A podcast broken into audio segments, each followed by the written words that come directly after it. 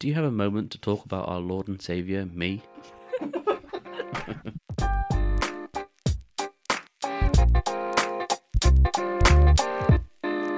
So hello everyone, and welcome back to another episode of the Excommunicated Podcast. I'm Jess. I'm Tom.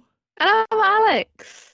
And if you've never listened to us before, Tom and I are ex-Christians who are talking through our deconversion journeys after decades in the church, and we're joined today by lifelong sinner Alex. Hello. How have your weeks been? Let's talk about that. Pretty good. I'm just trying to think of any news from this week. I'm just uniing, mastersing, but this morning I was added to a group chat. Would you like to know what the group chat was for? Yes. You do like a group chat. What was it called? It is Chloe's Hen Do. Now, Chloe is my brother's fiancée. Okay. They're getting married in October. Okay. Mm-hmm, mm-hmm. Have I told you about the baby shower for my niece? No. The baby shower was horrific. I'll boil it down for the sake of the podcast, but her cousin was like, "Oh yeah, I don't like my little child's drawings. I tell her to put those in the bin. It messes up the house." Nice. Chloe, you should do that. You should tell your little girl not to have her drawings out. Okay, nice. This is Chloe's family. This is who we're working with. And now we've got that family coming up with a hen do. I've been in this for less than 12 hours and there have been over 200 messages. So hectic, to say the least. Mm. Very hectic. We've got one friend saying, "Okay, let's get everyone's budgets in," and then her mum saying, "No, we don't need to know about budgets. Chloe's more important than money. We need to make the day special for her. If people can't afford it, well, they should make the effort for Chloe." Oh no, that's the worst kind of group to be a part of. It truly is. So this is why I wanted to say this on the podcast, listeners out there. In your Christianity-ness, what are the Hindus like? Hindus and Christianity. Are they chaotic? Oh. They're not chaotic. No, they're mild. They are mild. So when's the hen do for? I think it's September because the wedding's on October. So we're in the very beginning of February and we're planning a September hen do. Mm-hmm. Is that normal? Mm-hmm. Maybe. I don't know. I haven't planned a hen do, so. I mean, I think they're also looking at, "Oh, should we go abroad? Maybe not." And I'm like, I can't afford to go abroad. I don't know about anyone else. Yeah, but how much do you like Chloe? Seriously. Exactly. Yeah. Honestly, I should be making more of an effort. You really should. So that's how my week is. That is. So how about you guys? 200 messages just today alone. Mm-hmm. I would just turn my phone off. Yeah, I haven't been looking, but then everyone's like, "Can people stop ignoring the messages, please? We need the information." I'm sorry for you. It's wonderful and I love it. Whenever your hen do is going to be, I'm going to be that person, unfortunately. I'm going to be the one, like, forcing 200 messages down everyone's throat. I know that's going to be me. That's the problem. No. I was talking about this a minute ago with Arthur, and I was like, for my hen do, I want approximately, like, 5 people there, and they're all quite... logical, nice people. Mm-hmm. So I think they'll get along. There's not going to be anybody saying, like, "You need to make the money work." So I'll be like, "No, guys, I can't afford it. As the bride, I can't afford shit." Yeah, I would mute that group chat. Yes, I would. I want to. Can I? Well, thank you for joining us here today. I know that if we had recorded the finance episode without you, you would have cut us off. We would have been excommunicated from you. Yes, and I will say what I messaged you. I would have made my own dissing podcast. I would have gone through every episode and just torn it apart out of anger. So thank you very much for making the time for us this evening. It's a little bit last minute for us all to try and fit it in, but it was very important that Alex hears this week's tales as we talk about the finances of a church. You've been looking forward to this for, like, 7 weeks? Since day one. Since you started the podcast, I was like, "Can you talk about the money side of it, please?" So this is the 7th episode in our church planting series. And last week we talked about Dwight joining our team against everyone's concerns. Yes, certainly. What a lovely chap. And David ignoring all of our advice and... The growing chasm between all of us, really. So go back and listen to that if you haven't before this episode, otherwise it won't make any sense. But this week, we're finally going to be talking about the finances. We're going to be going... But before we get started, do you have any finance-related questions? Anything that we should try and answer in case they're not in our notes. How much was David's salary? We'll go straight in there.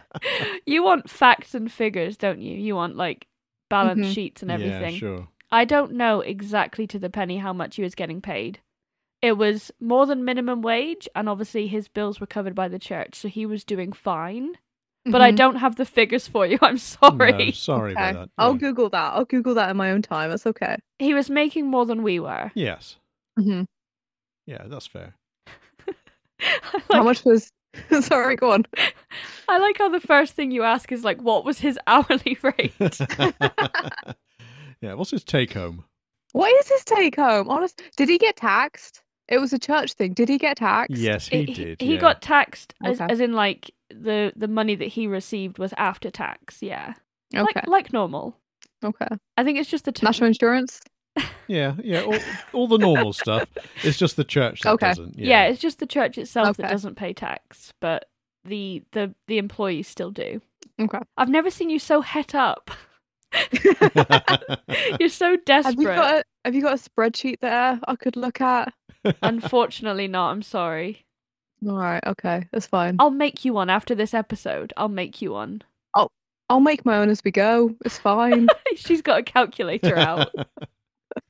So I thought we'd start the episode by just sort of roughly outlining how the church was run financially, like when it came to the money side of things. Sure. Does that sound good to you? Mm-hmm. That sounds great to me.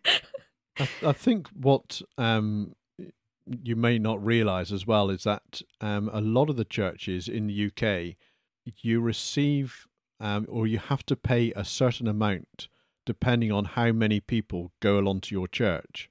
So twice a year normally there's almost like a register is taken. And a census, you could say. Oh my, a census. You have to return to the place from where you were born. A census is taken, and you always hope on those days you have very few people attend church. So let's say only 20 people turn up to church on that particular day. That the church then pays per person back to the council how much, I can't remember the exact word they use now, but... let's say £10 per person goes back into the main council itself. And so at certain times you want very few people, and then the following week you want loads of people to come along so that they can give the money, their tithes and offerings and everything else to actually pay their way. So the church, it's a funny old setup how that basically the church has to pay back to the organisation, the actual council itself. And then the council then gives money back to the church. So it's a weird old setup. So it's only these independent churches where the congregation gives and it goes into a bank account, and then that bank account is used to pay for their pastor or to pay for whatever goes on in the church, for his new car maybe. But these big organisations, maybe like the Church of England or the Methodists or the United Reformed, I know, the Pentecostals, they all give to their main organisation from the church itself. They pay their way. I have some questions. Okay. So is the council like a churchy council? We're not talking like a city council here, are we? We're talking like a church council. Yeah. So each organisation, so let's say Church of England will have their council. The Methodists have their own council. They have their own separate ones. And that church will then pay back into that organisation itself. Why are they paying back to the organisation? Surely the organisation should be giving them money. It does, because this is weird, and this will come out later on, but when money is given, it's given in different pockets. So you're only allowed to spend this on this particular thing, and this on the minister, and this on whatever projects you might have going.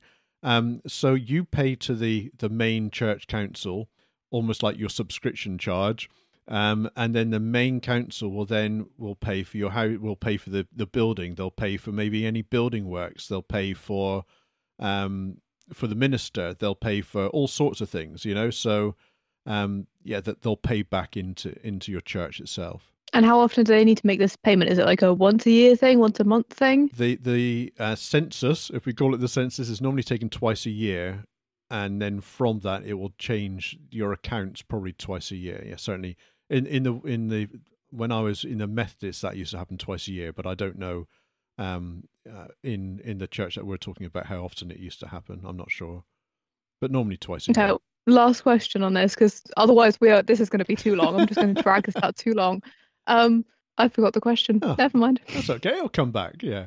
So really, twice a year you wanted very few people in your church, because then basically you wouldn't have to pay back that much to the council. It's almost like, yeah, well, you only have 20, honest, so we only owe you £1,000. And then the following week you want as many people as possible, because that money then goes back into your bank account and not into the council's bank account, basically.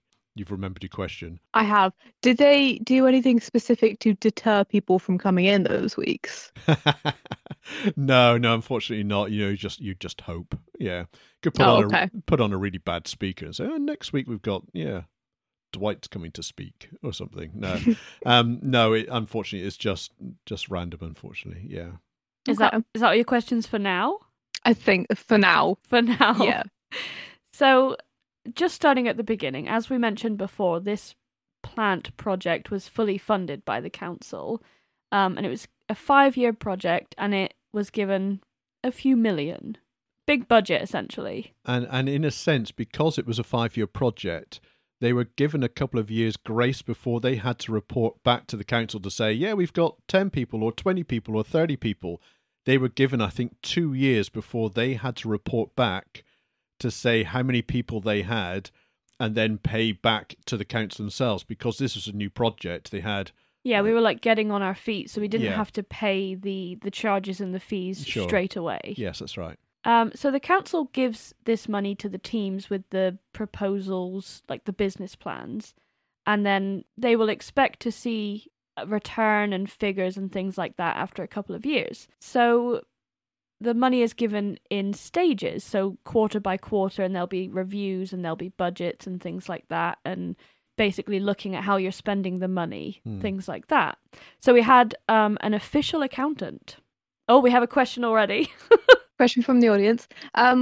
You say like figures, you had to report back to figures. What did you have to report back? Like who was in the congregation? How many lives had now been turned to God? Like, what were the figures you had to give them? Yeah, I mean, literally every week we used to take, I used to count everyone that came into the church, how many were adults, how many were children, so that could be reported back. It wasn't about who was converted. It was literally about bums on seats. It was numbers, yeah. That's all they cared about. They didn't really care about if anyone had met with God. It was literally, you know, can we get more and more people in this church, in this building? That's all they wanted. And I think this is the weirdest thing, like being on a team and seeing it from the business-like point of view. Because like when you go into churches or church-run things, you kind of assume that it's all about God. Yeah, sure. It's all about helping people, and it's all about charity in a way. You assume, you know, they're tax exempt and there's a lot of volunteering and things like that. You would assume that it's not being run like a business, but it is being run exactly like a cutthroat business. Yeah.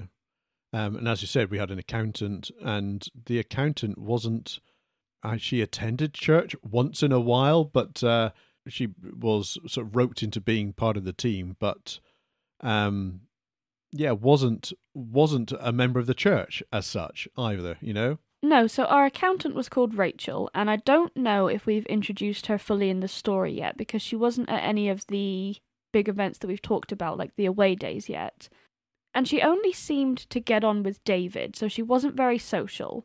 And she was only invited on the team because she was an accountant. So I think David saw that, and he was excited about the idea that someone else would be looking after the money, because we weren't required to have an accountant. Like it wasn't a rule of the team, but he really wanted sort of as many people to delegate to as possible, and if she would look after the money completely, he was happy with that. So she wasn't even fully a Christian, like Tom said. She'd been to a few house groups and things, but she wasn't fully going to church. She didn't fully believe in God, but she had full control of the church finances from day one. Yeah, and full control of, I mean, this was a revolutionary church plant, you know, non-traditional a new thing, and yet it was being controlled by someone who knew nothing about church and certainly knew nothing about moving into a community where they wanted to help people. She was concerned about facts and figures.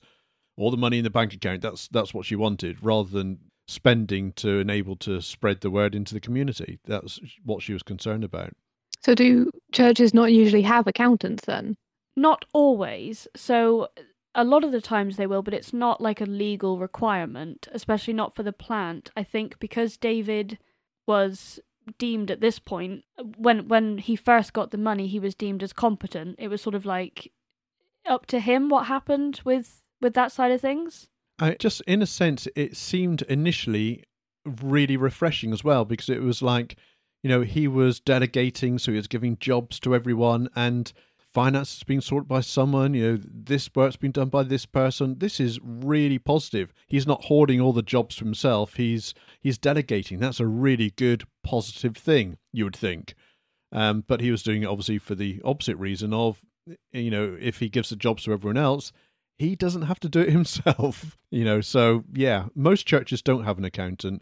You'd have a volunteer, someone in the congregation or someone in the leadership would say, oh, you know, I'll look after the accounts. But your church was being given like millions. Did you not have had? I mean, I feel like an accountant is a good idea. Why wasn't there a requirement for someone to be competent dealing with that amount of cash? I don't know.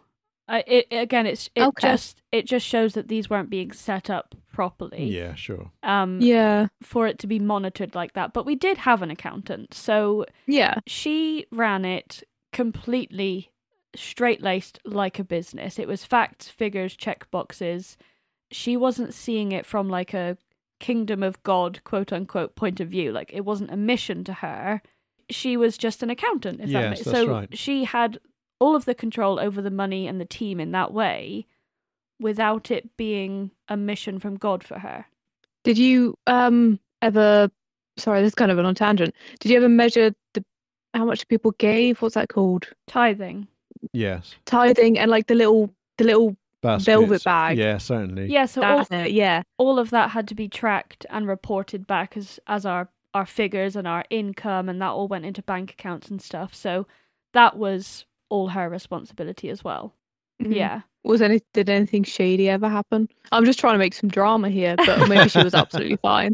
She was absolutely fine when it came to money. To be honest, she was very professional.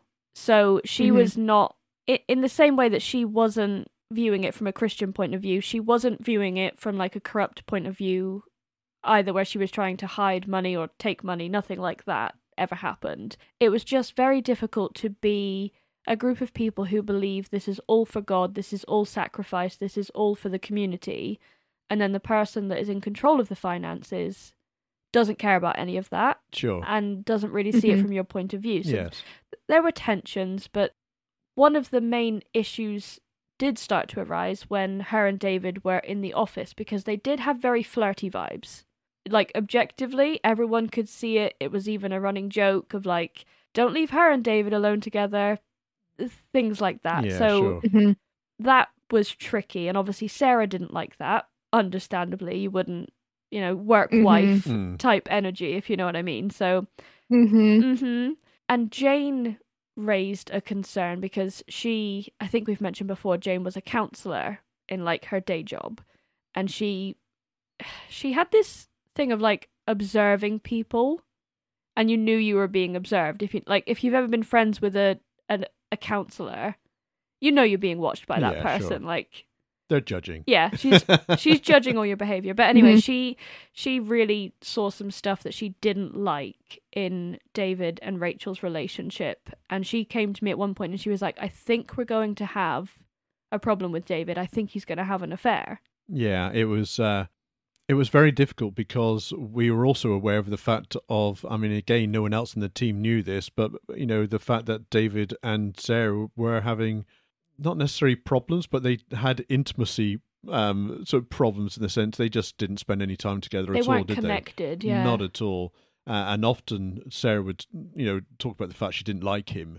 You know, it was, you know, they had nothing there. And David was a very touchy-feely sort of chap. He was He was, yeah. One of these guys. He was a where's my hug at kind of guy, you know, the guys? Yeah. Mm-hmm. And so, you know, so in that sense, if his wife wasn't giving him that, and then the accountant was giving him that, you could see there were problems there. And so, yeah, that sort of raised problems initially, wasn't it? Nothing happened that we were aware of. It was red flags to everyone. All the time. And even her husband got very nervous about it, and he had anger issues, big anger issues. And it was like sort of boiling under, you know, sort of, I don't know what the phrase is, but it was bubbling under the surface. Bubbling under the surface. It was just there, something, you know, we just had to be very, very wary that something could have happened there, but. It was flirty vibes. Yes. But anyway, let's get on to the bad spending section. Well, I mean, because, and also this does fit in with the bad spending, is in the sense of Rachel, and because of her relationship with David, the bad spending could take place because they were flirty. So in a sense, if David wanted something particular, he could sort of flirt his way around, you know, and because they had that sort of relationship, they got away with a lot, didn't he? So I think we talked about this in one of the earlier episodes, but obviously you initially, when you set up the project, you don't get the full amount, but you do get a big chunk of it to start everything, because, you know, a startup church is going to cost a lot of money.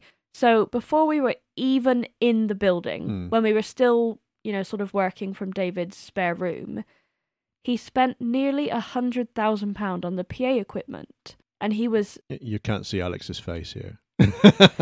That's a lot of money. That's a lot of money to go on. A lot of guitars and Wonderwall. Jesus. Yes. Yeah. I mean, this went on like guitars, keyboards, amps, lighting. He was so excited. He was so focused on spending all the money on like his favourite things, basically. Yeah, sort of microphones. Why don't you just go into like music? Just go into music and be a production person. Yeah, but I mean, computers, iPads, microphones, PA equipment, obviously his phone, you know, literally everything. But he was so focused. I mean, initially I thought, this is great. This guy is really wants to do this well. He's really spending a lot of time, you know, investigating and phoning up and getting the best for the church. And I thought, if this guy's like this, this is going to be awesome. You know, he's getting this church set up just right. Yeah, it gave us like a false sense of his work ethic. You know, at this point, we think that he is just on fire for this project. He's so passionate.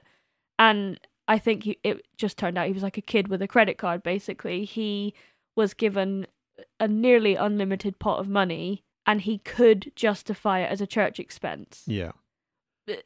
Somewhat. And it was the sort of things he was interested in. As you said, Alex, you know, why don't you just, you know, form a band? You know, it's that sort of thing. You know, it's, he had so much money and so much chance to do what he wanted to do. Mm-hmm. But then, you know, throwing it the other way, how on earth was that going to help the community? And you've got to remember, this church was in the middle of quite a deprived area, and yet we had all of this equipment. So, you know, so much money's worth of equipment. For what purpose, really? For one guy to stand at the front and play his guitar, you know? And it was like the best brand of everything as well. And so it's the kind of equipment that you'd buy for like one of these big churches with a big congregation and a full band, you know? It was like worship band equipment when it was just him stood at the front. I mean, how was keyboards and all these things helping the community at all? I even remember he bought, you know, like a number of iPads, not just one, but quite a few iPads. And he would justify it like, well, one would be for the PA so we can control the PA, and one will be so we can control the lighting, because you can put the lights through the iPad. And we're talking a tiny, you know, congregation of 20 here, but no, we're going to put the lighting through the iPads and this sort of stuff. So when I was sat on the desk, I would have two iPads to control things. Well, yeah, what happened the rest of the time? Well, the kids were playing with them at home, weren't they? It's like, yeah, so I'm justifying the fact that I got an iPad, honest for church, but, you know, all the kids' games are on it and things. So it's like, Yeah, okay. So why did I need that iPad? Yeah, it's those sorts of things. All of a sudden, questions were being asked, really. You know, sometimes when the iPad would go into sleep mode, when I was doing the PA, you know, I'd have to ask one of the kids for their password. It's like, oh, wait a minute.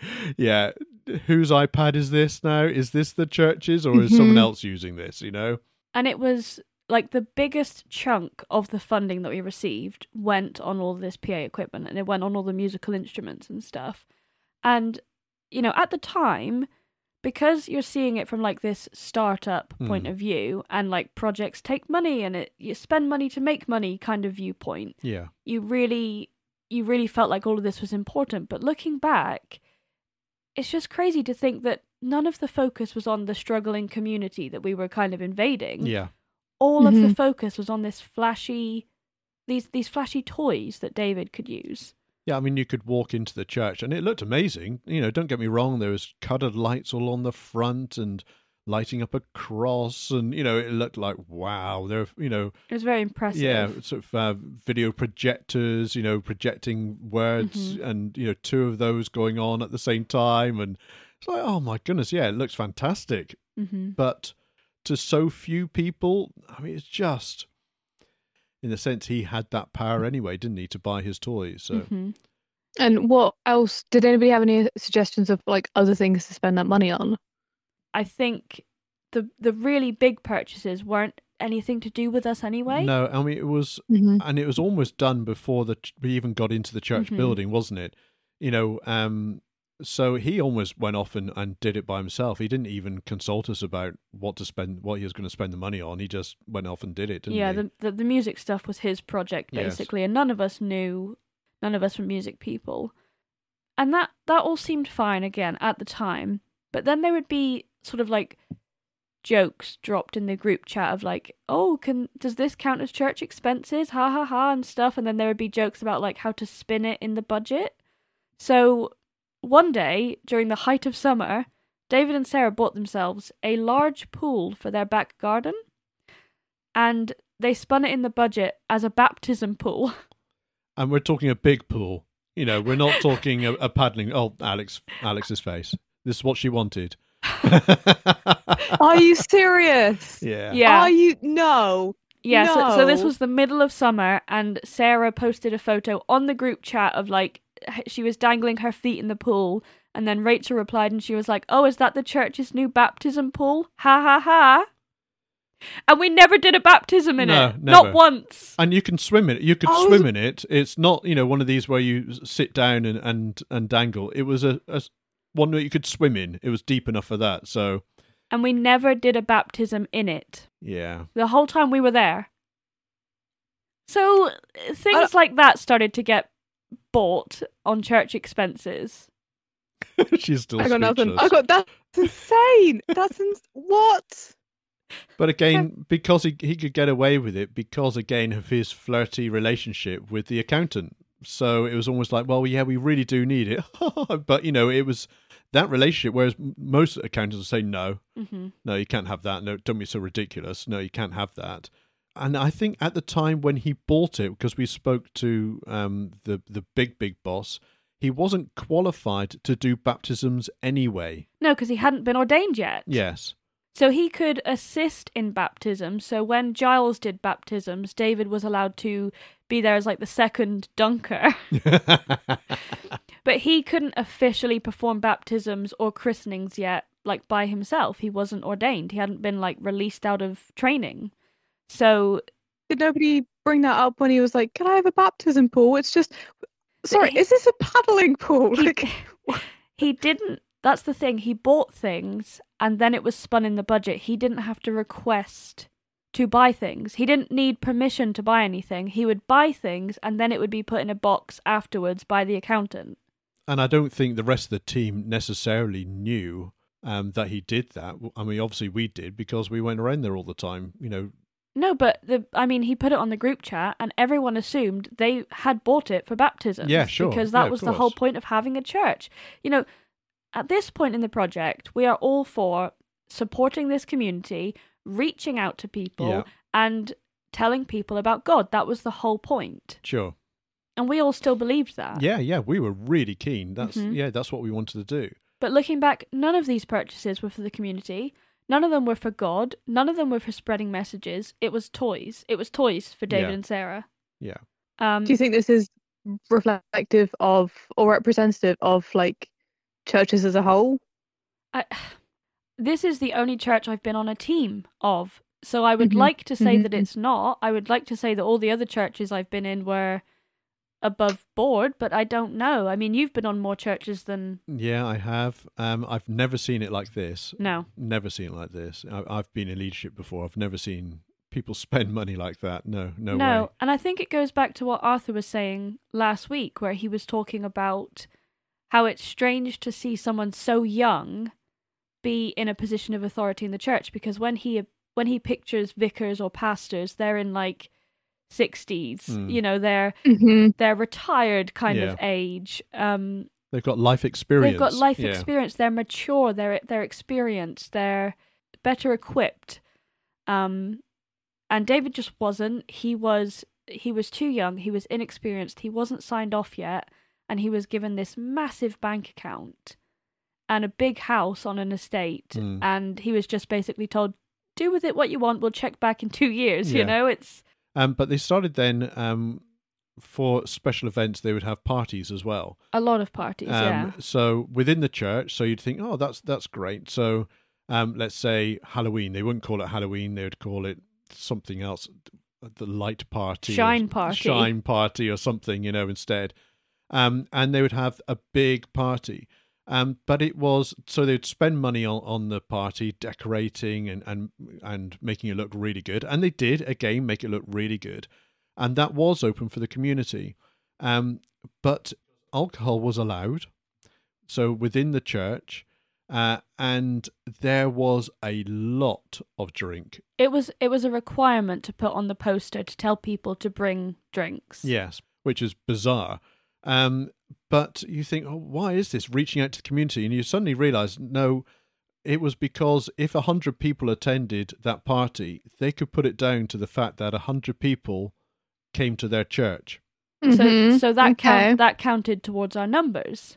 Yeah. So again, it was a big scam, even that way, really, wasn't it? They basically liked parties and they liked drinking. You know, at the end of the day, that's what they liked doing. Mm-hmm. And it just so happened to help the fact with the numbers in the church as well. So it was, very interesting. Mm-hmm.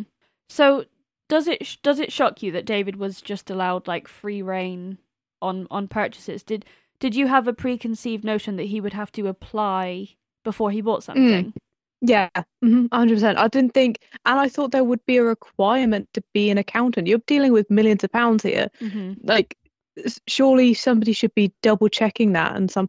I was talking to a lecturer the other day, and he's applied for funding. That's fine. If he gets it, he has to do some of this research in his working hours, and he's going to get like a couple of million or something. So he has to let like the university know that he's going to get that. He needs to sell finance department. He's going to receive this money.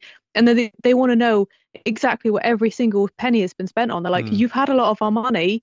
You need to tell us where it's gone. You need to like show something.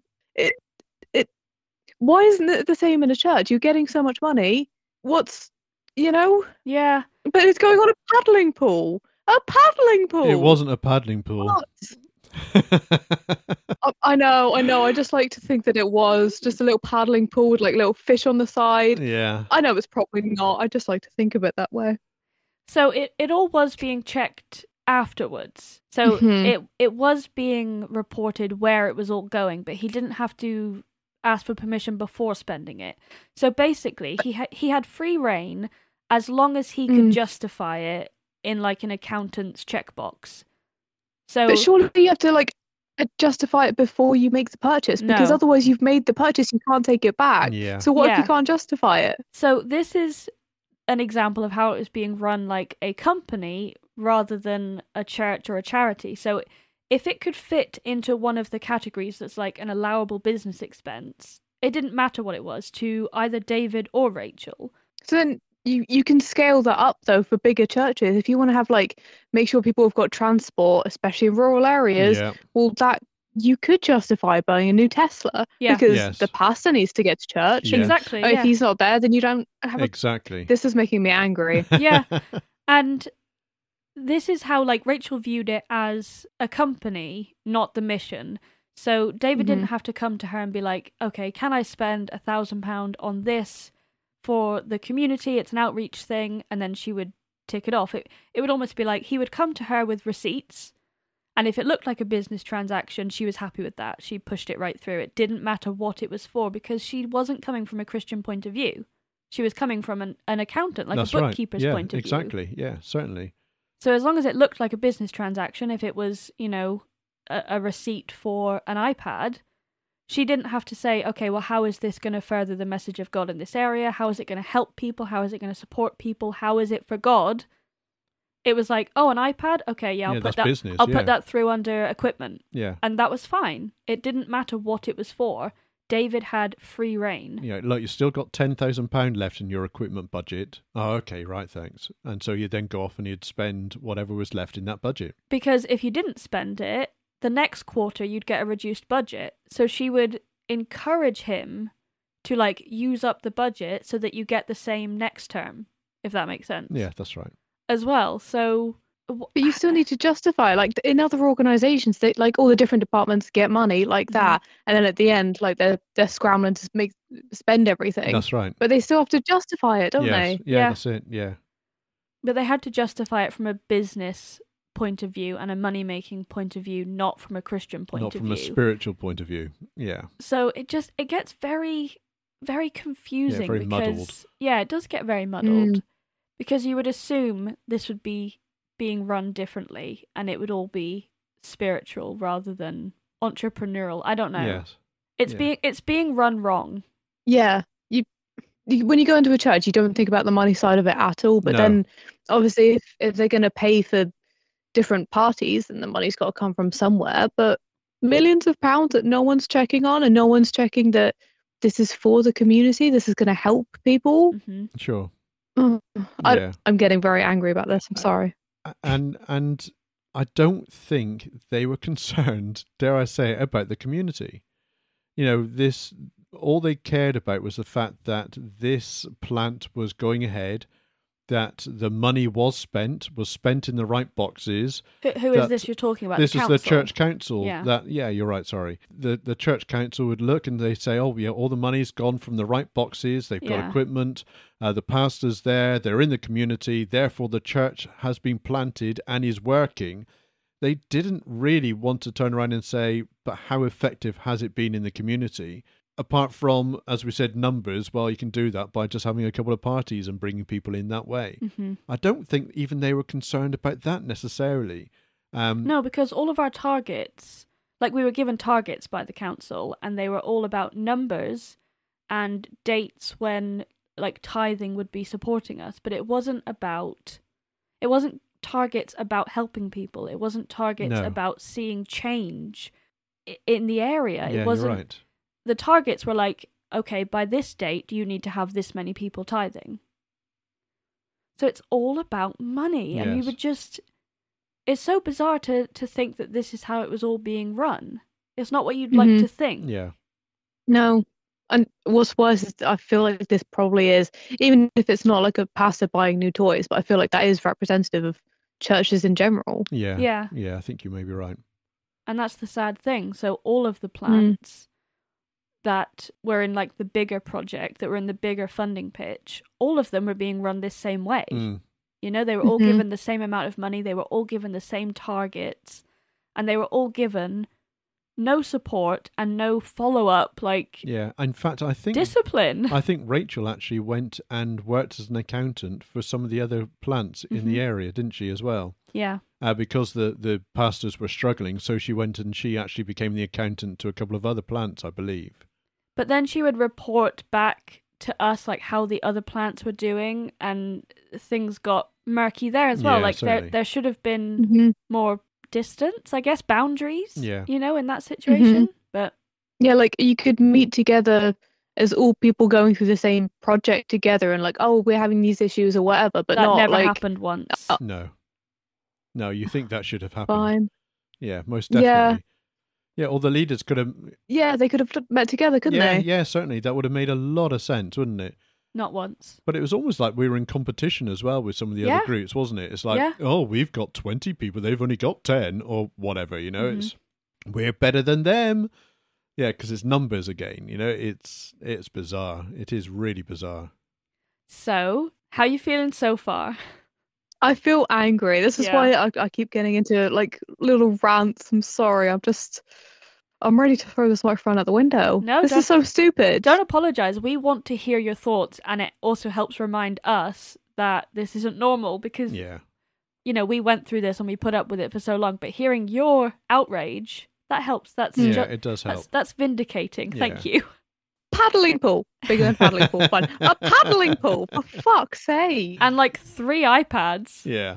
I don't know why the iPads just gloss over me. I don't care about the iPads apparently. So the next thing that we have to talk about is hiring another member of staff. Yeah.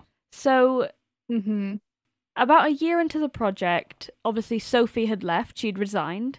And there's a budget... Good for her.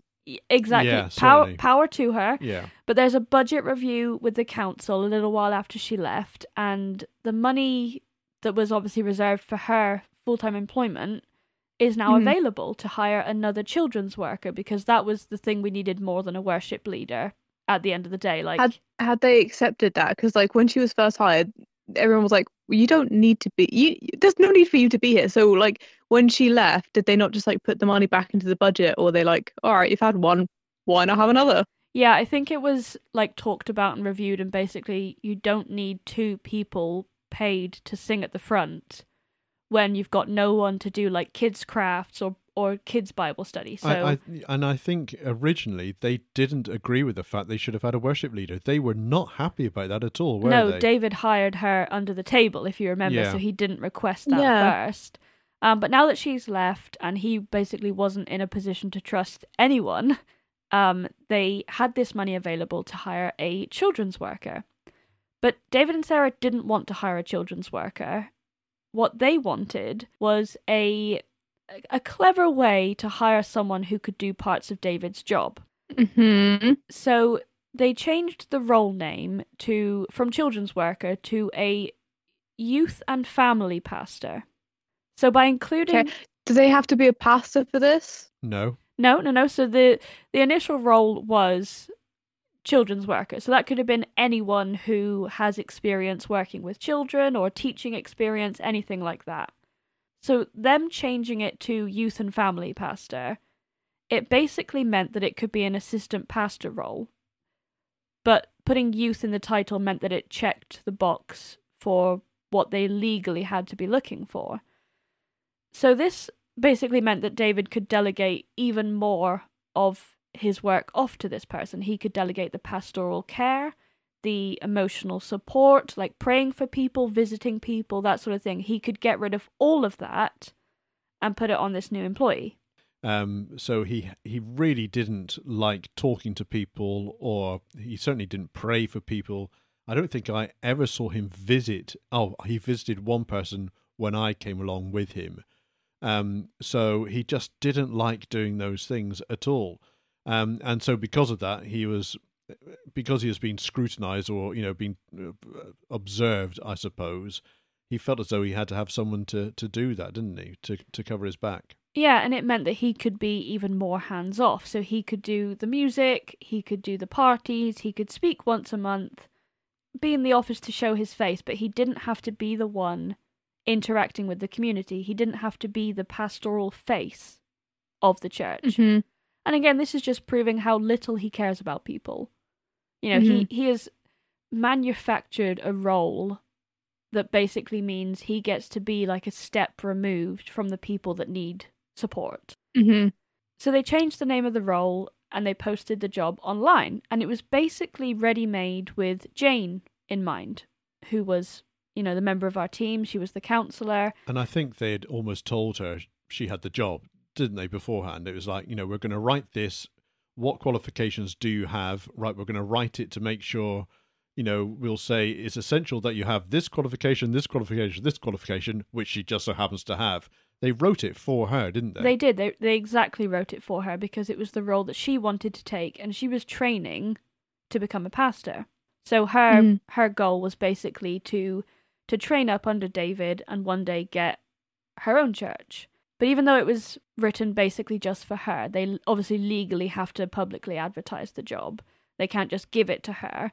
But they publicly posted it in kind of an obscure place in the hopes that no one would see it in time for the interviews. Where did it? Was it like internal God jobs, or was it like LinkedIn, or like what were we talking about? Yeah, it was something like internal God jobs, that type of thing. Oh, okay. Yeah, that sort of site. Yeah. Mm-hmm. But again, you do it at certain times. I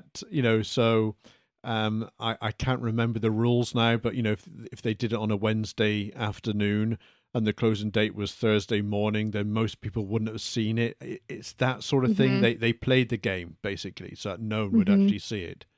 But within just a few hours of posting it online, we had an application through. Okay. And it was from Dwight. Oh.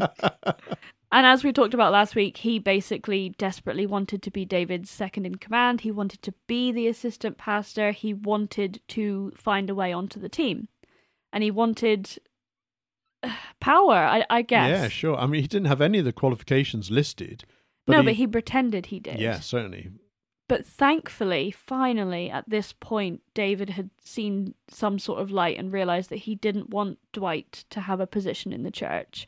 He had seen enough of the inappropriate behaviours by now, thankfully. And so he was also resistant to Dwight interviewing. I think also he desperately wanted Jane because he knew how dedicated, how much work she would do, how sexy she was. Yeah. Whereas Dwight would have sort of sapped energy from him. Mm-hmm. I think he knew that if Jane came along, then he could give everything to her. It'd be a match made in heaven almost. Mm-hmm. But he was legally required to interview everyone that applied to, mm-hmm. be above board, basically. And obviously the whole team at this point was very frustrated because he was trying more and more to, force himself in, and we'd all had problems with him at this point. But after the interview process, thankfully, Jane was given the role of the youth and family pastor. Yeah, so certainly. She was officially now employed. Hmm. Who else was on the interview panel, or was it just him? And was it at his house again? Was it another group activity? It was not at his house. So this was an official interview, and it was mm-hmm. done with the board of trustees of the project. Mm. So Giles was there, and someone from the council was there. Yeah, it was done really properly. Yeah certainly. But okay. I mean, because the actual job had been written for Jane, and certainly not for Dwight, it was, obvious who was going to get the job. Mm-hmm. And we were really happy, actually, when Jane got the job. It was like, oh, great, yeah, because she's great. Yeah, she really deserved it. She deserved it. She had a lot of skills, and we thought, yeah, fantastic. This is really good. At this point, we didn't call her Jane the Snake. Oh, you've just given away a future episode title. Don't. We got to build up the story first. So she was hired, and she took on a large percentage of David's workload. She was employed, I think, 3 or 4 days a week, but she was working full-time, basically, every day of the week in the office, plus Sundays, because she cared about the project. Yeah, she was passionate, and she thought it was all for God. So again, as we talked about, you're willing to sacrifice quite a lot of time. You're willing to go unpaid a lot of the time because... well, it's for God. God will bless us if you work your ass off. And for the community as well. Yeah. She cared about people. She was a counsellor, so she cared about how people felt. So she would work with the within the community, and so she was suited to the job. Certainly a lot better than David was. Mm-hmm. And she was starting to see now in the office how David would let certain things slide, how he wouldn't finish things, how he was very hands off. And she saw it all as experience. So she was very happy to take on probably more than she was meant to, because it was looking good on her resume. It looked good on her CV to be like, I did this many hours, I did this many projects, I did this unsupervised. You know, it looks good for a training pastor. I worked with a pastor who wasn't very good, how challenging that was, look at me overcoming these challenges. Basically, yeah, and yeah. That's true. Yeah, that would have gone on her CV because, of course, the council were aware as well. And so that would have looked really good for her. But she started off things like she would do prayer groups, she would have like little counselling groups where people could come into the church from the community. She ran a grief support group as well, so she was doing a lot of emotional support things for people. Bible studies. She'd obviously speak once a month within the church service itself. Yeah. So she was doing loads. She didn't do worship, obviously, because that was someone else's role, playing the guitar. Yeah, so she would basically deal with any interaction with people that wasn't worship. Like, that became her job. Yeah. That sounds really good, though. Like, and all of those different like, grief groups and stuff and support groups. That's really nice. That's what a church should be about, shouldn't it? Absolutely. Yeah. Exactly. But obviously, that's a big part of what David's job should have been. You know, he wasn't... He wasn't the worship leader. He was the church leader. So he should have been caring about prayer. He should have been caring about Bible study. He should have been caring about support work. Yeah. Like showing his face, getting to know the community. But he created this whole other job so that someone could do it for him. I'm just on a very obscure thing. He would never wear his dog collar because he didn't want people to know that he was the bloke in charge. So initially we thought, that's really, I'm going to say trendy now. But it's like, God, it's fantastic. You know, he's really forward looking and everything else. He's just one of us. Taking a step away from the formality of it. He's one of us. He's not wearing anything in particular. He's a great guy.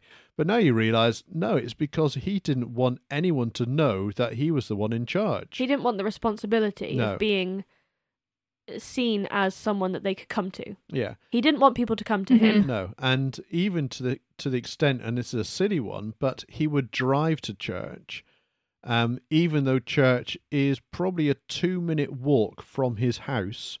He would drive there almost because he didn't want to interact with people on his way to church, even there and back. It was just bizarre, really bizarre.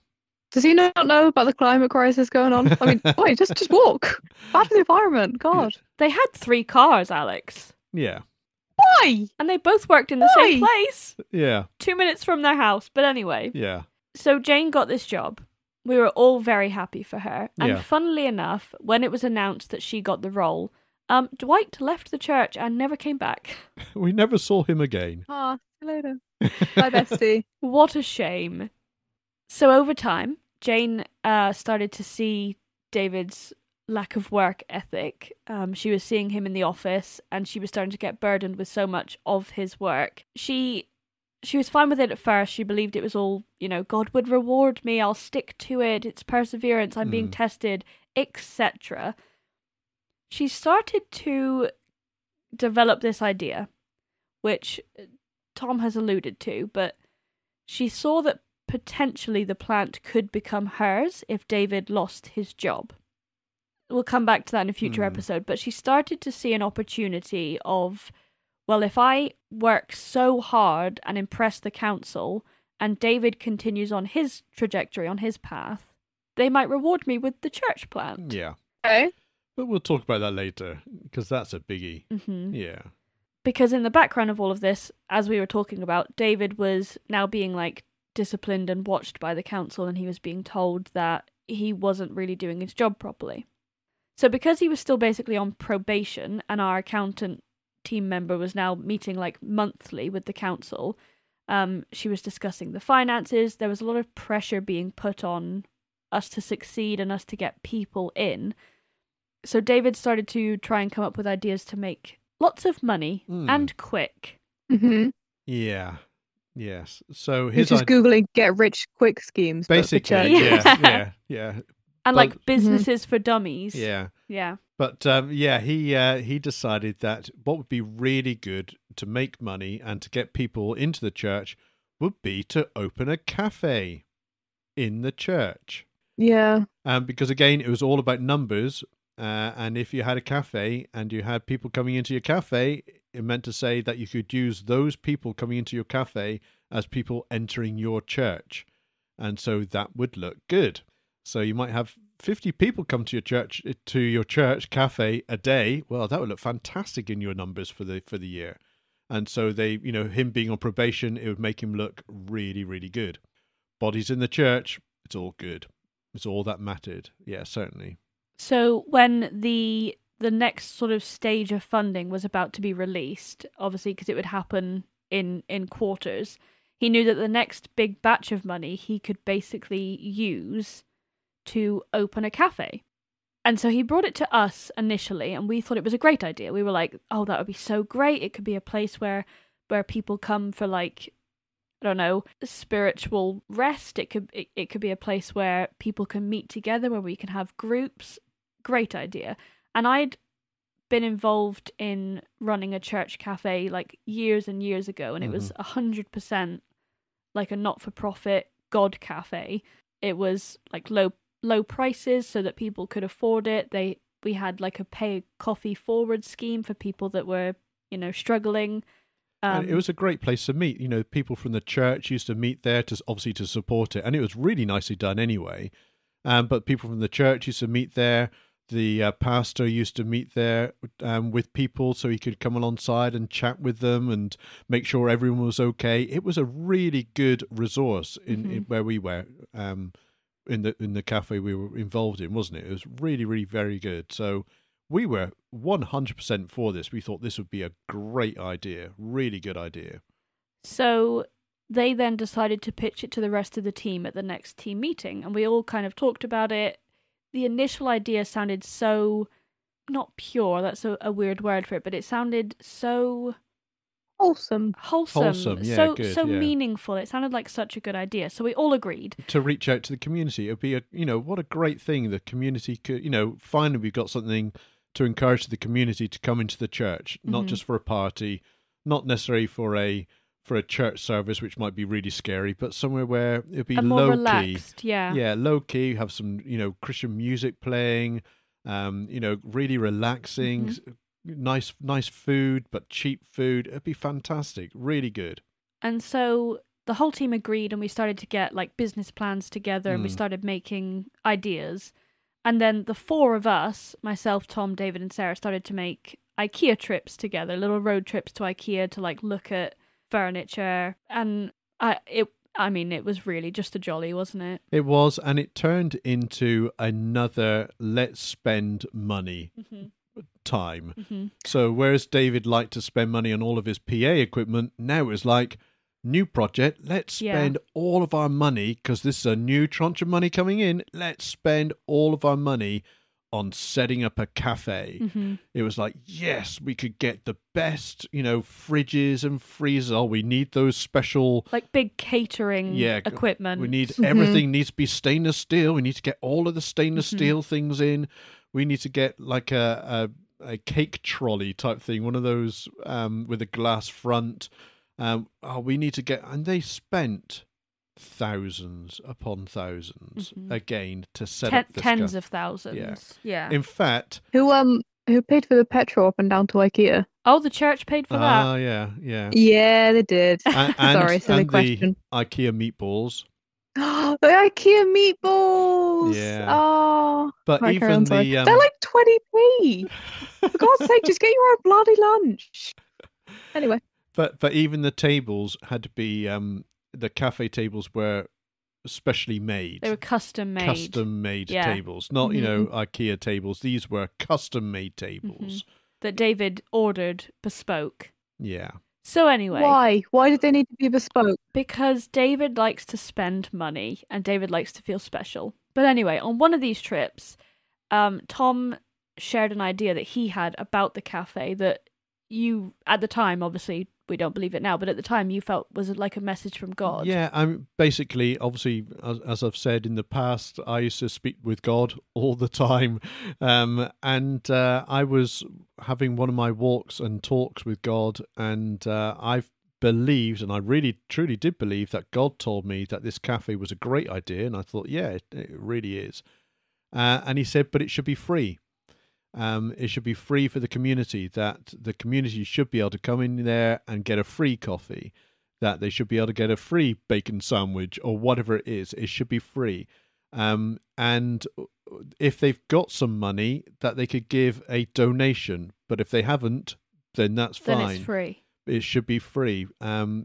Because, number one, this church have been given millions to serve the community. And I had been involved in a church cafe before that had been a free church cafe, and they actually made money in the end, more than actually, so much so they were able to open a bookshop. Yeah. So it was that popular, it was that good, and it was done really nicely. And I thought, this is a community in a deprived area, this should be free. And I felt really passionate about this.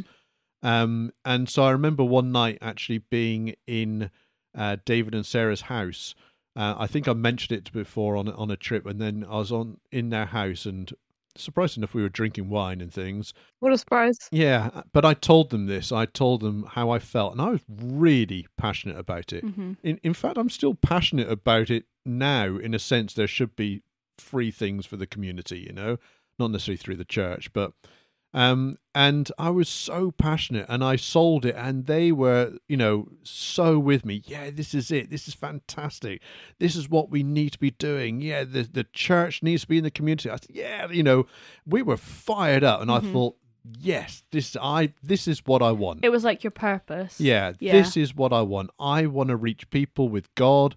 I want to reach people by, you know, by helping their needs, their financial, their, you know, their spiritual, and also their, you know, their hunger needs, if that's the case. Yeah, this would be perfect. So I was fired up. Really, really good. Yeah, I mean, imagine if there are people in the community who are struggling, and they know that they can come in, and it's going to be welcoming, and it's going to be warm, and they can have a sandwich and a cup of coffee, or even just, you know, a glass of water. Yeah. There's so few places where you can go and you're not expected to buy things. I know, Alex, you're really passionate about libraries as well. Like, it's the only place basically in the whole country where you can go without having to feel obligated to spend money. Yeah.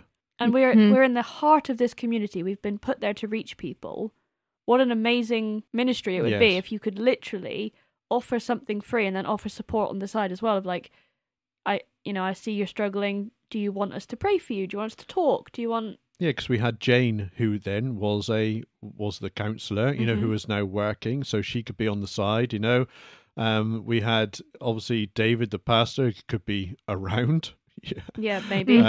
But, you know, you could see this hub would be fantastic, you know. I was fired. Yeah. I was fired up. I thought this is amazing. So they agreed with Tom. You know, we were all face to face. They agreed with Tom, and they said that they were going to, you know, pray on it and wait for God's guidance. And in the meantime, we'll just keep going with the project. There was a little bit of an issue with everyone on the team that started to get a bit frustrated with the amount of time and money that the project was absorbing. I mean, we had these like £1,000 custom tables that David was insisting on, and it kind of became his entire focus. So the way that the worship was in the beginning, the cafe now was just consuming all of his time. And we still didn't have the biggest congregation, so it didn't make sense that the cafe was our only goal. It was the only thing that we were working on. But it was going full steam ahead anyway. It was, yeah. Because the money was coming out within the next month, and so they had to have everything in place, and so they were going for it, yeah, certainly.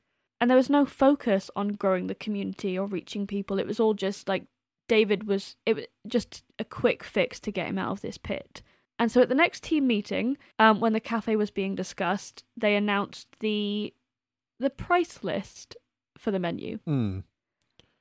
And Tom disagreed, but you were basically shut down by Rachel, who took over, and she was sort of like, no, I'm insisting that we charge. This has to be for profit. We have to make money, or David's job is in jeopardy, basically. And so she took over. Yeah, she basically, as an accountant, as you can imagine, because she wasn't spiritually minded, she was financially minded. So again, this is where it was a problem having someone who wasn't a Christian as an accountant. She didn't see the vision. She didn't see what it was. It was like, we can't give away free food. Don't be so ridiculous. No, that's... How will we make money? How will we make money? Mm-hmm. No way. This doesn't work. Then was that her idea or was that David's idea that came through somebody? Like, you can shoot that messenger because she's coming out the logic of, oh, it won't make money, instead of David just being like, I don't want to lose my job, guys. No, I think it was from her point of view because David could be swayed very easily, and he did agree with us that it would be an amazing thing for God. But I think he probably didn't spend the time thinking about it and praying about it and actually, you know, searching for guidance like he said he was going to. And then at the next meeting, someone sways him again and changes his mind again. I don't think he had even really fully formed his ideas. He just wanted to be on this new project. Yeah. And like you said, he was afraid to lose his job, so I think he would listen to anyone that was, you know. Whereas my idea, he would have gained, you know, credence because he was helping the community. People would have come in. But he didn't care about the community. But he didn't care about people. He didn't care about the community. All he cared about was spending this money on a new project. He just didn't care. Mm-hmm. So when the accountant said no, it's like, oh, okay, then fair enough. Yeah. Sorry, Tom. Yeah. Yeah, it's a no. And I was hurt, you know, I was really hurt because I was so passionate about this. I really like people. And I really liked people, and I liked the idea that I could offer something rather than just spiritual help. I liked the idea that I could offer just help in any other way possible, you know.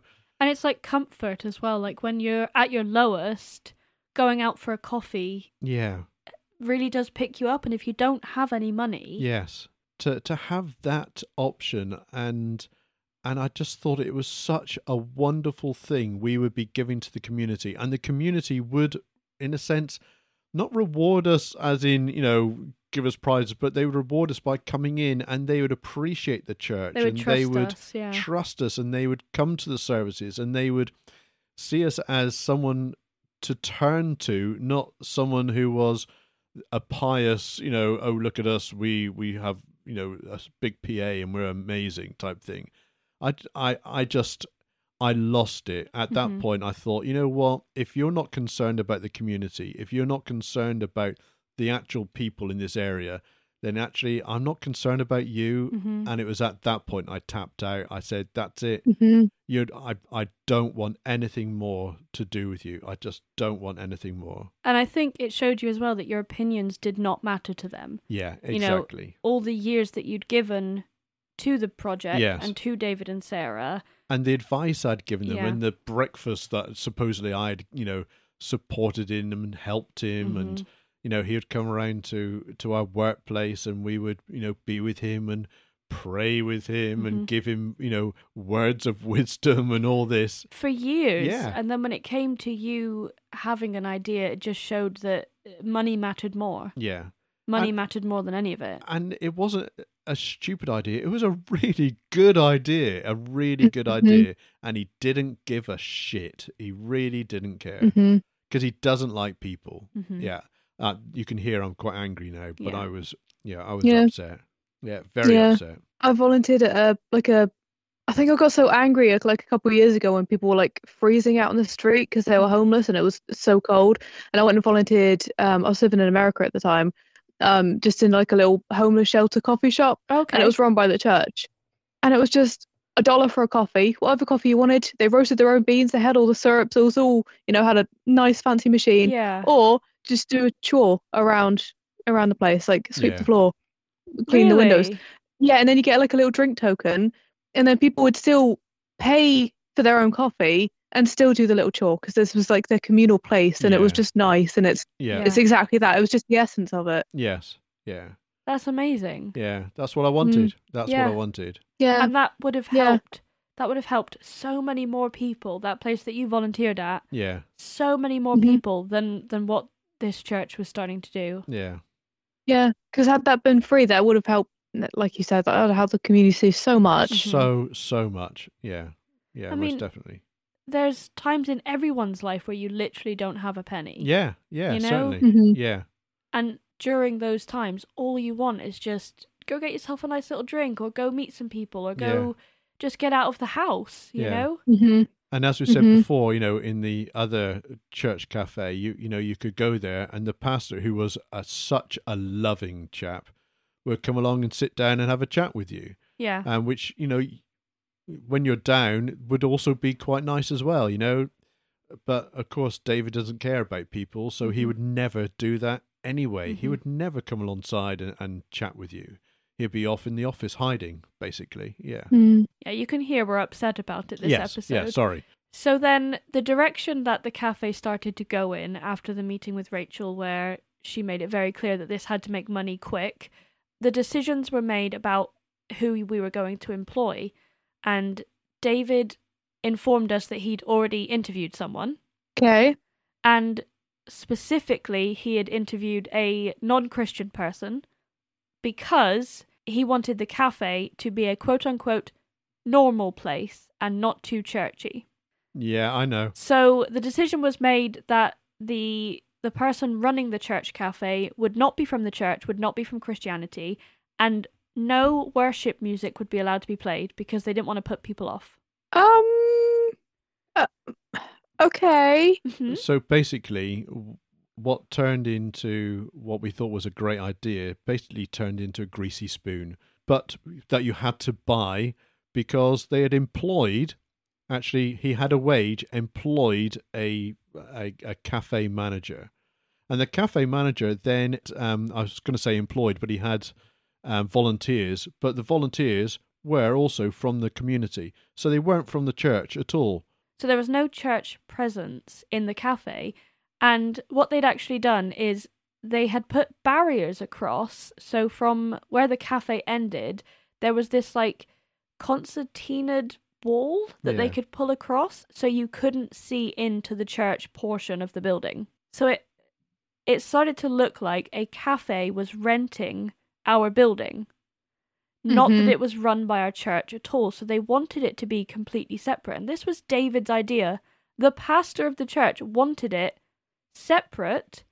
I get not wanting to be too churchly. Like, if you want it to be opening to the whole community, like faith or no faith, all right, don't have like crosses all over the walls. Yeah, sure. Fine. Yeah, but like, certainly. You can still be a part of it. I'm an atheist and I volunteered for like a church because I was passionate about helping homeless people. Like, if you want that service, you can look past the gaudy stuff.